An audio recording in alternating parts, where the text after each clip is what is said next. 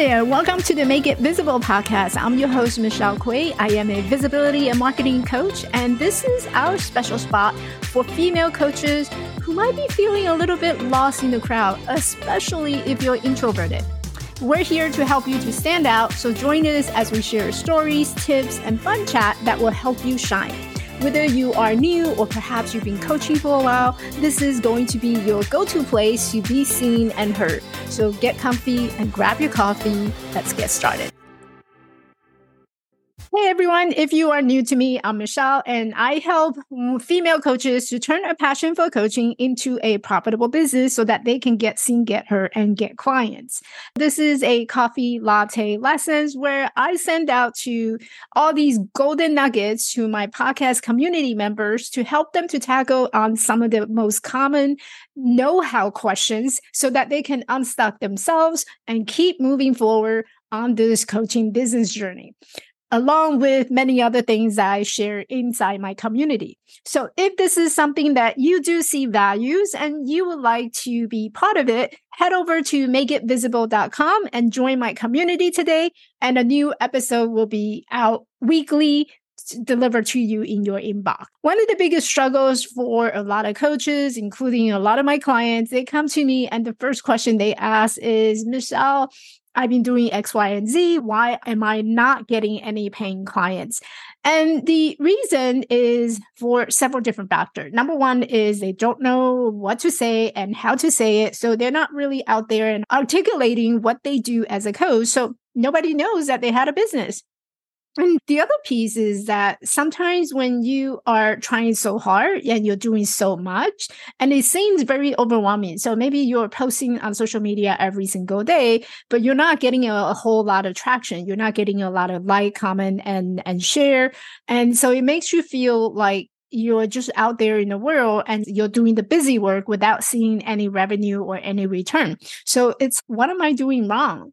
And the third reason that you might not be able to get any client is that a lot of time when I notice, and this is something so real with one of my clients, she came to me because she was posting constantly on Instagram and she was creating a lot of great reels and some videos that she was sharing with her community member on Instagram.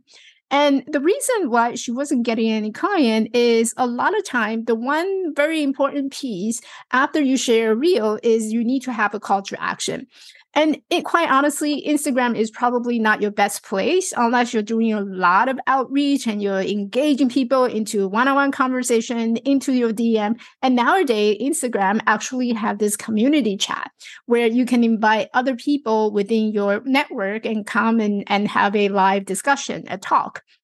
So unless you're doing all these outreach type of work, It, just by posting or just by having these reels, it's not very effective. And you'll find yourself doing a lot of influencer work without actually being to the place where you want as a coach. Because at the end of the day, there's a difference between influencer and a coach. So to address all this, I figured today would be a good day to talk about how do you actually find paying clients? There's a lot of people that's out there, but how do I know and how do I find them? Where do I find them? So I want you to think about social media as a big opportunity where you can network for free, you can meet new people for free, and you can join a lot of other networks for free.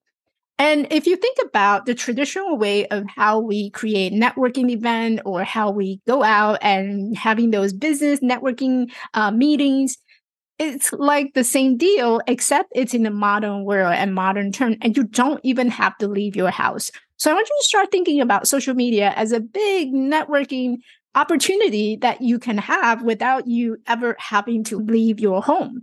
And that was one of the reasons why I started my own coaching business one hundred percent remotely online, even before pandemic, because where I was struggling was the lifestyle that I want.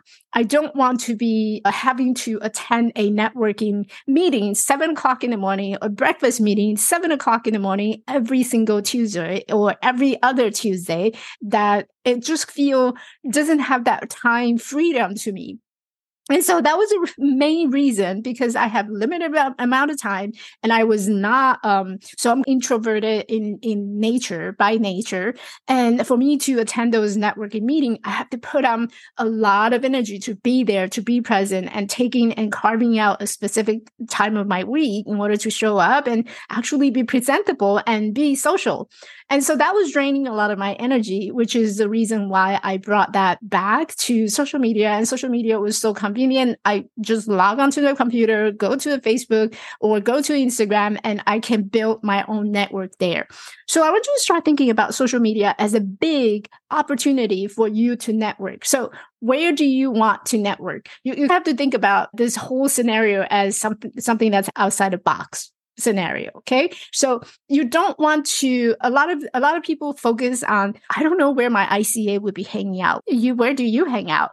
And you want it to be as easy as possible, as something that is very low resistant. It doesn't create any friction for you, but because as long, as soon as you see some friction, and this is how our mind works, right? As soon as we see some type of friction, then it becomes we need to put in an extra effort in doing it. So if you see social media as a source of resistance or friction to you, then chances are you're probably not going to be very enjoying this whole process of creating that network or being on social or being social at all, um, for that matter, because there's some type of friction for you that you have to cross.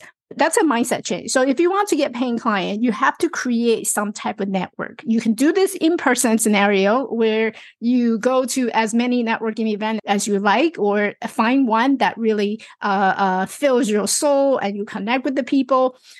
To me, that was something that I couldn't find outside. So I brought that onto an online world. So I use social media as a big networking uh, place. And this is true because you never know who you're going to meet and who you're going to be able to connect with. So you want to place yourself into that position where you have the opportunity to network with people. And from those people, it could be in a Facebook group, it could be a, a professional uh, group that you are a member of, it could be a place where maybe it's a common interest that you have. I belong to many planners group because I love planning. I love planners. I love scheduling. I love all these productivity stuff. So that I place myself into those groups. And occasionally I would see uh, comments or things about um, productivity. I, I can put in some comments on it. I can share some resources with the member. And that's how you get noticed. You got to present yourself out there, no matter which network that you belong to or where you belong to. You got to start commenting on people's posts and build that relationship. You need to have the conversation in order to have the paying client. And that was another question that I saw the other day inside a community where people were asking, how do you get your client? You got to talk to your potential clients. Otherwise, how are you going to get paying clients? You can. So find yourself in a networking group or a place where you feel comfortable in, and you can have maybe a common interest with them that you're able to create and create conversation. So you fi- want to find where the conversation is. That's number two.